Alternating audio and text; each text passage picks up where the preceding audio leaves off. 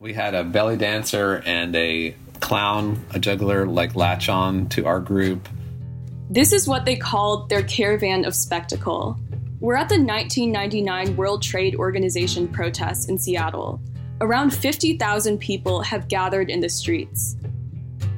Thompson, I am uh, live at Fourth and University. What you are seeing is that tension spilling over. The world is watching. The whole world is watching. The whole world is watching. The whole. This is what democracy looks like.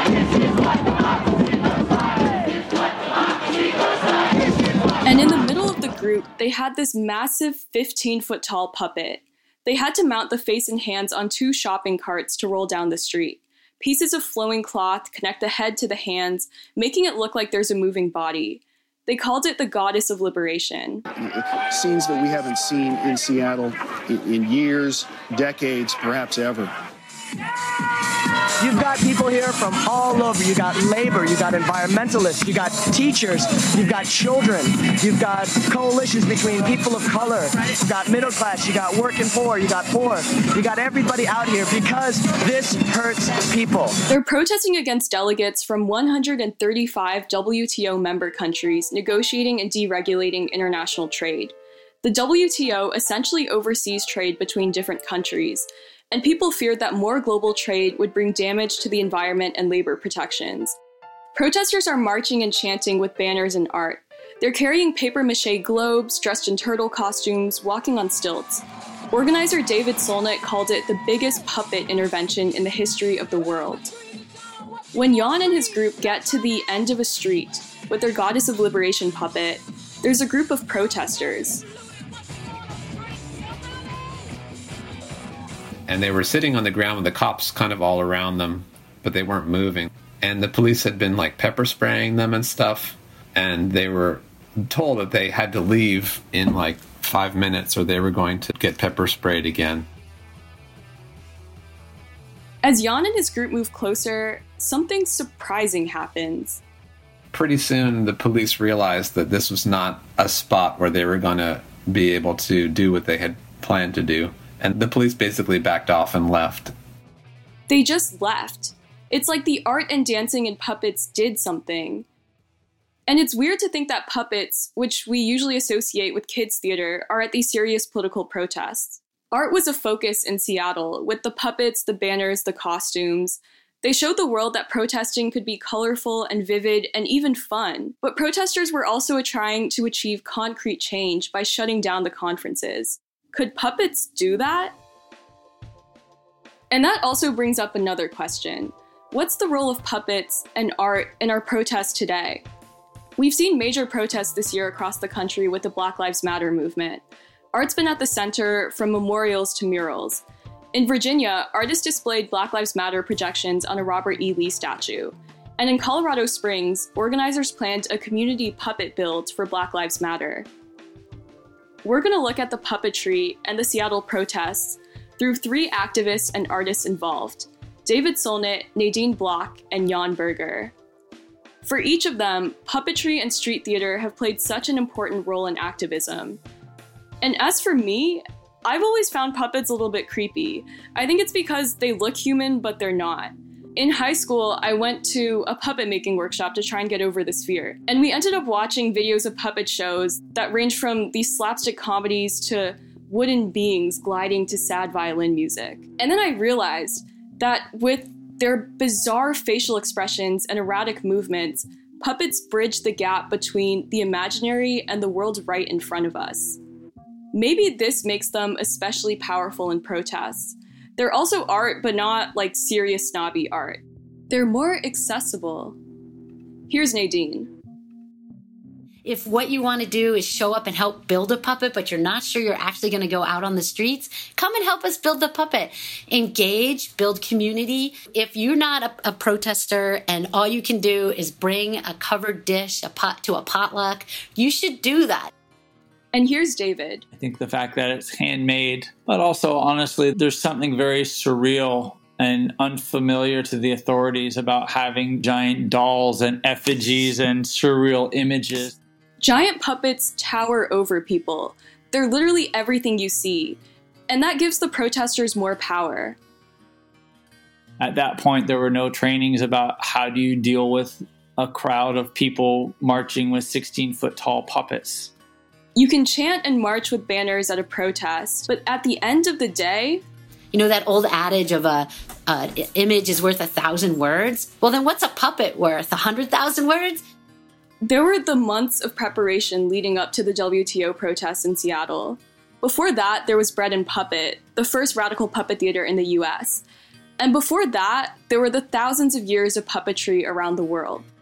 But wait, what even is a puppet? Right. So if you take a thing and you animate it and you're like, do do do do do do do.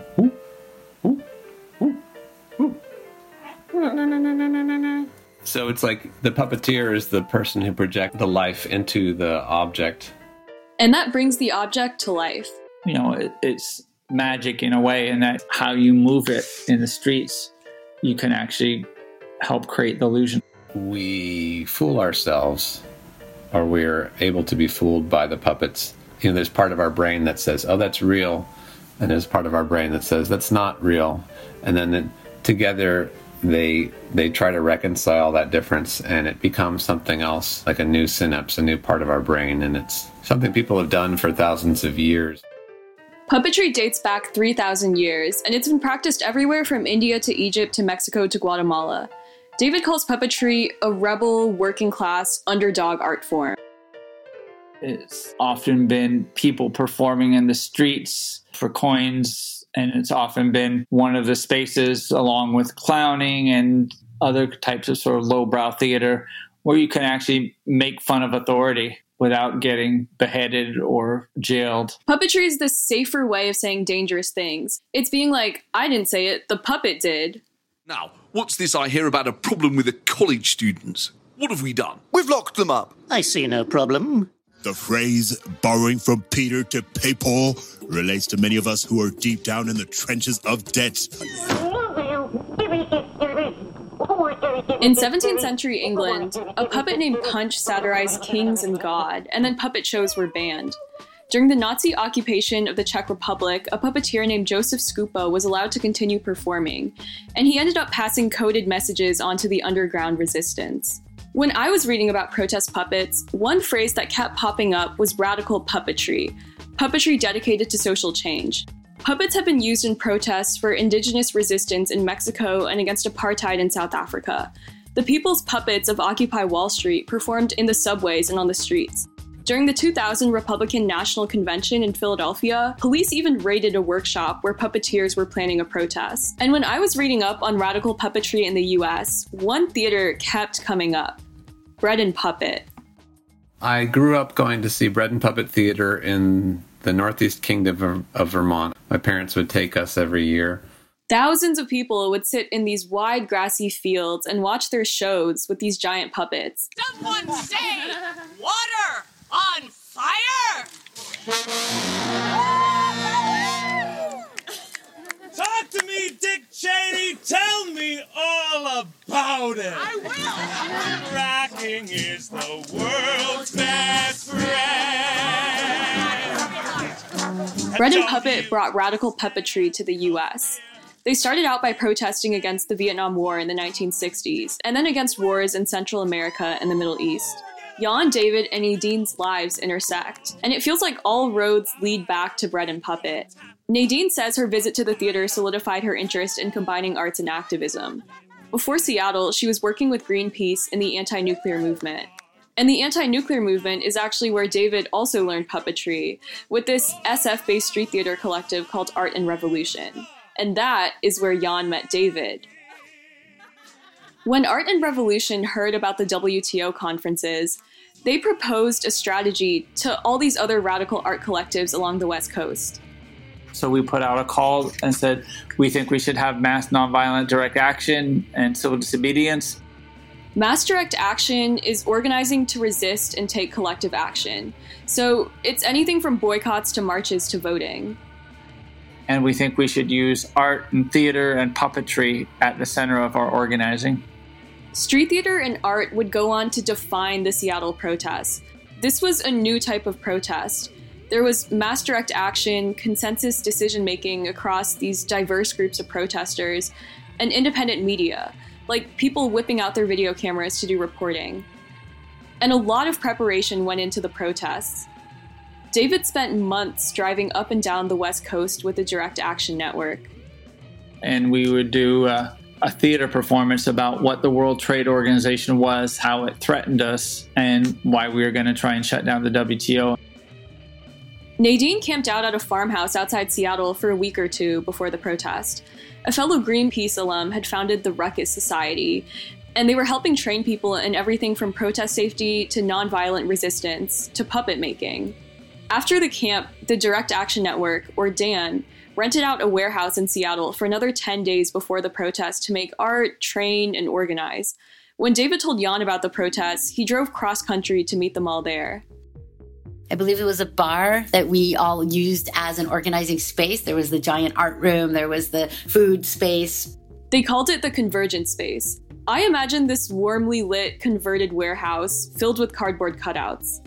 Nadine showed us the map of downtown Seattle a day or so after we got there, and she said, "Here's here's Seattle," and it was all divided into like 13 quadrants. And she said each one of our affinity groups will be responsible for blockading one of these quadrants so that the meeting can't happen. But wait, hold on. What's an affinity group? According to Nadine, they were groups within the protesters organized by strategy. There were a bunch of different affinity groups just for blocking intersections. One was like a tripod that would sit, and somebody would be up in the top of the tripod, and people would sit around them and link arms and make it difficult to move that. Other ones would be like a bunch of college students from whatever university, and they would make lock boxes to put their hands into. There was a huge contingent of folks from the Wobblies. It's like an anarchist union, workers' union. They were hilarious. I mean, I don't mean that derogatory way, but um, I just love getting to see anarchists try to organize because um, they're inherently anti-authoritarian. And I was very surprised because I had never been in an activist event that had that large of an ambition to actually like stop a huge international meeting from happening. In the weeks leading up to the protests, a priority was making the WTO negotiations known to Seattle's public.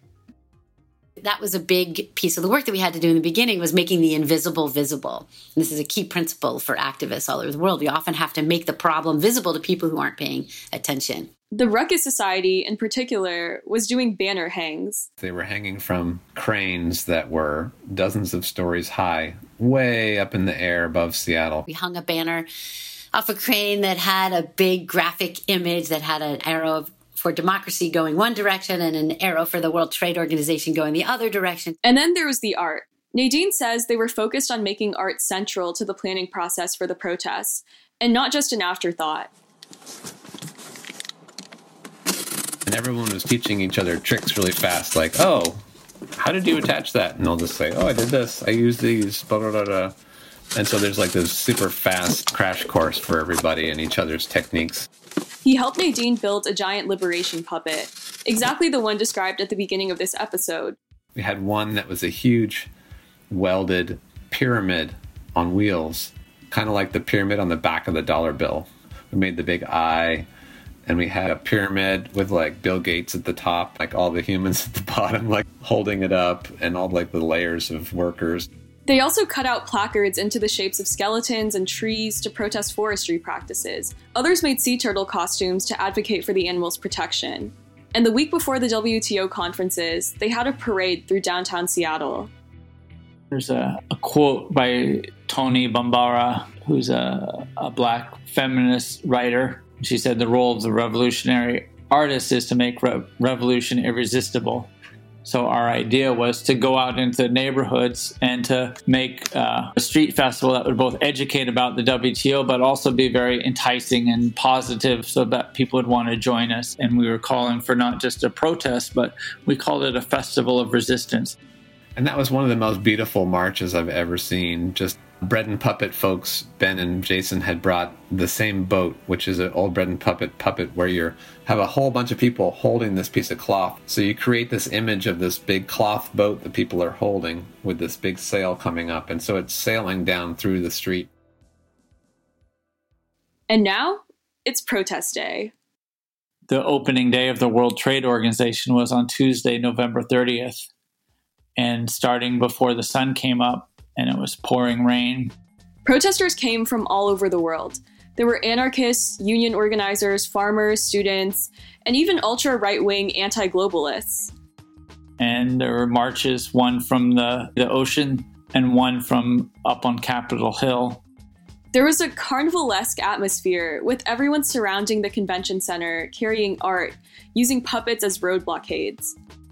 There were, like I said, giant puppets with, you know, the goddess of liberation coming down. There were um, the Grim Reapers and uh, images of death and destruction. There was a fabulous pyramid shaped puppet that we had made, you know, with the evil eye, the watchful capitalist eye on it. Um, there was uh, the radical cheerleaders in creative costumes of all kinds. Uh, with cheers about my back is aching, my bra's too tight, my booty shaking from left to right. You know, like you just like sound off revolution. So yeah, it was beautiful. And then something else amazing happened. Thousands of people who weren't from the affinity groups, who hadn't had any contact with Dan before the protests, saw the marches and started joining in. We transformed it from being an organized resistance into being a public uprising. David said so many people joined because they had this contagiously positive, welcoming attitude. And Nadine said that people were drawn to and inspired by the beauty of the art. But why is that? We're going to make this gigantic effigy of a human or of a or of an ideal, and we're going to put all of our artistic love into it. That in itself is a spectacle. You know, it's kind of like imagine if you brought the biggest birthday cake to the streets. It's big, it's beautiful, it's delicious. It's showing that people care enough, and it's not just sort of like a one-off. Like, hey, I'm just coming to this thing, and um, I'll, I'll hold my printed sign that somebody else made you know, it shows that there's an authenticity to it, that these are real people. This is a real puppet. so these groups of thousands and thousands of people kept marching. And then all the affinity groups and clusters deployed to their pie slices. And so by by the time the sun was up, people had completely surrounded and blockaded the World Trade Organization. This is Western and Virginia, so you can see that protesters are already making their presence known here. They pretty much shut down. They said the police, as you can see, state trooper, state patrol right now are trying to uh, maneuver him through. I think it's pretty clear from the picture we're looking at. Things are far from under control. People swarmed all over these buses and um, city dumpsters and dump trucks and things like that. People were on top of them, dropping banners on them, using them as drumming platforms. WTO. People before profits. People before People before profit and before all things life. Life. Life. Life. Life. Life. Life. Life. It sounded almost like a block party with people dancing and bringing boom boxes.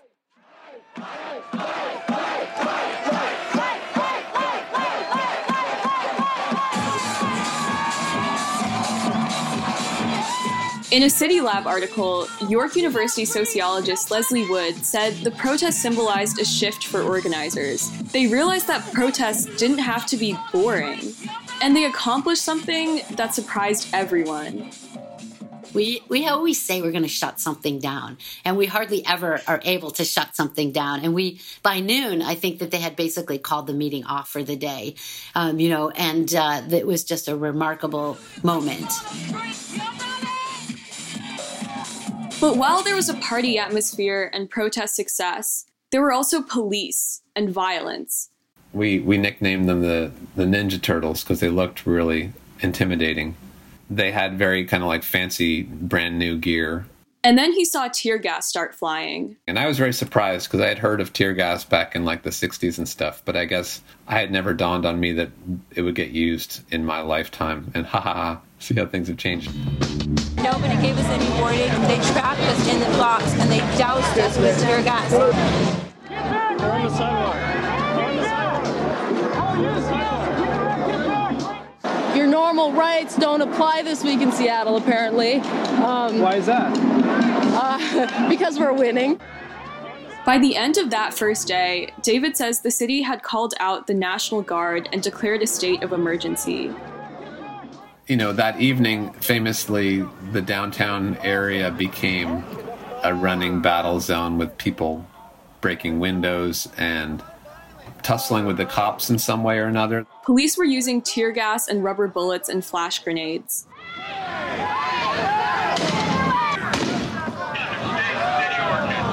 From our line, 20 feet.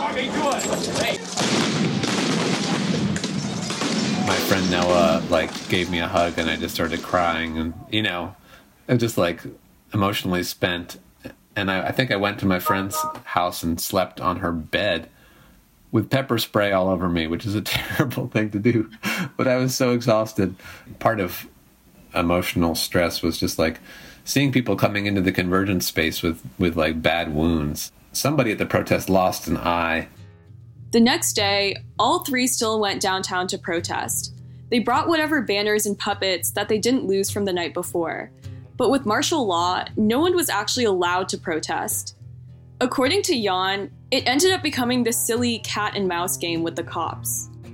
We outmaneuvered the cops for the first couple hours as more and more people gathered. Police surrounded a couple hundred of us and did started doing mass arrests. There's a police line that stopped us, and they were super agitated from what had gone on the day before. The police captain was trying to hold them back from doing anything, and finally was just like, "All right, go get them." And they charged at us and knocked us over, pinned us to the ground, and arrested us. According to Nadine, the police surrounded them and then tear gassed and pepper sprayed them. I looked at the riot gear police and I thought, I need to leave, right? To get out of there so I, I don't lose my baby.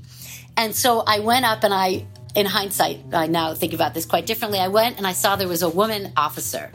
And so I went up to the woman officer and I said, Look, I'm pregnant and I'm not intending to get arrested. I really need to get out of here. And she took her baton and she smashed it on me and pushed me back. Then they got put on buses and taken to what Nadine calls this processing station. It was on the outskirts of town away from the media. And they sat there for hours. And under the cover of darkness, in fact, they started coming on the buses and tear gassing or pepper spraying people to get them to move off the buses. Jan's experience was a bit different. When we got there, the mood was really celebratory. Like people were dancing and singing, being really loud. And the police were like, oh my God, what do we got going on? And on the fly, these cops decided to take me and this other woman and just drove us down the street and let us off on the side of the road and said, today's your lucky day. David and Nadine weren't as lucky. They ended up staying in jail for the rest of the week. Maybe this showed that sometimes art isn't enough to address the violence and brutality faced when protesting. Police took banners people were holding, puppets were left in the street, and most of the art was lost forever. In jail, David Nadine and the rest of the protesters had strategies to keep each other safe. Some of us had already done some jail time in our lives. some of us had not even considered ourselves activists. Like I just said, you know, there were people who were just walking around on the street who got popped with us. At one point in a jail cell, we all did what we called a puppy pile on top of someone they wanted to pull out for some reason. According to Nadine, actions like these kept people's spirits up. And outside the jail, protesters were still organizing. On the third day, the rest of them decided to have another march downtown with the puppets and banners they had left. They would go to a rally by the waterfront and continue marching to the jail. The media was just so hyped from all this craziness that when we came down the hill, we had the big liberation puppet because we had not let that get lost in the streets. And they gagged the liberation puppet to show that the protesters were being silenced. They also had a skeleton puppet, a tree, salmon, banners. And when we came down the hill, we were kind of had a line of police on motorcycles behind us, but in front of us we had like dozens and dozens of people from the press all over the world. You know, that kind of gives you an iron shield of protection. And they set up an encampment outside the jail. They wouldn't leave until everyone was released. You could hear people outside chanting and shouting. There was great jail solidarity. David said increased public support and media attention put even more pressure on the authorities. Back in the jail, the protesters also had a set of agreements. And we said we were going to non cooperate. We refused to give our names and we didn't bring ID with us. So they had hundreds of people in jail that they had no idea who we were. So that gave us a lot of leverage. This leverage ultimately let them negotiate meetings with their lawyers, who negotiated with the city prosecutor. David said they agreed to give names if everyone was released with equal treatment. So that was uh, somewhat of a victory in that being locked in cages, which is designed to take all your power away, we were able to assert a lot of power and have the power of people still out in the streets. So I want to sing a song about a time honored American tradition, and that's civil disobedience. The Seattle protesters actually shut the meetings down. They did something, and it marked this new era for activism. Since then, protesters have been using strategies seen in Seattle, like art and costumes and giant puppets, on site media, and mass direct action, at Occupy Wall Street, the People's Climate March, and the Women's March. There was a place for art and protest. It wasn't just us and our bodies up against these armed cops with chemical weapons and clubs and rubber bullets, but we also had our art and our culture that we had made. So I think it helped people hold strong in the face of a lot of uh, violence and repression. The protest against the 2003 WTO meetings in Cancun, Mexico featured a Maya God puppet. In Kenya, a popular satirical puppet show called The XYZ Show has spoken out against corruption and impunity since 2009, racking up over 10 million views on YouTube. Bread and Puppet still puts on multiple shows a year, and so does Paper Hand Puppet Intervention, the radical puppet theater Jan co directs with Donovan Zimmerman. They were founded a year before the Seattle protests. One of the ways that it felt like we succeeded in Seattle is we showed ourselves to be more beautiful than the police. We were less violent. In light of the police violence, the Seattle police chief actually resigned right after the protests. David said Seattle organizers also helped set up DAN chapters across the city, which then spread across the country. That next April, another protest with mass direct action was organized against the IMF World Bank meeting in DC.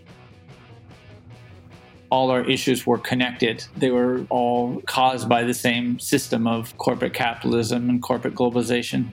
And for what felt like the first time, Seattle placed that understanding onto a world stage.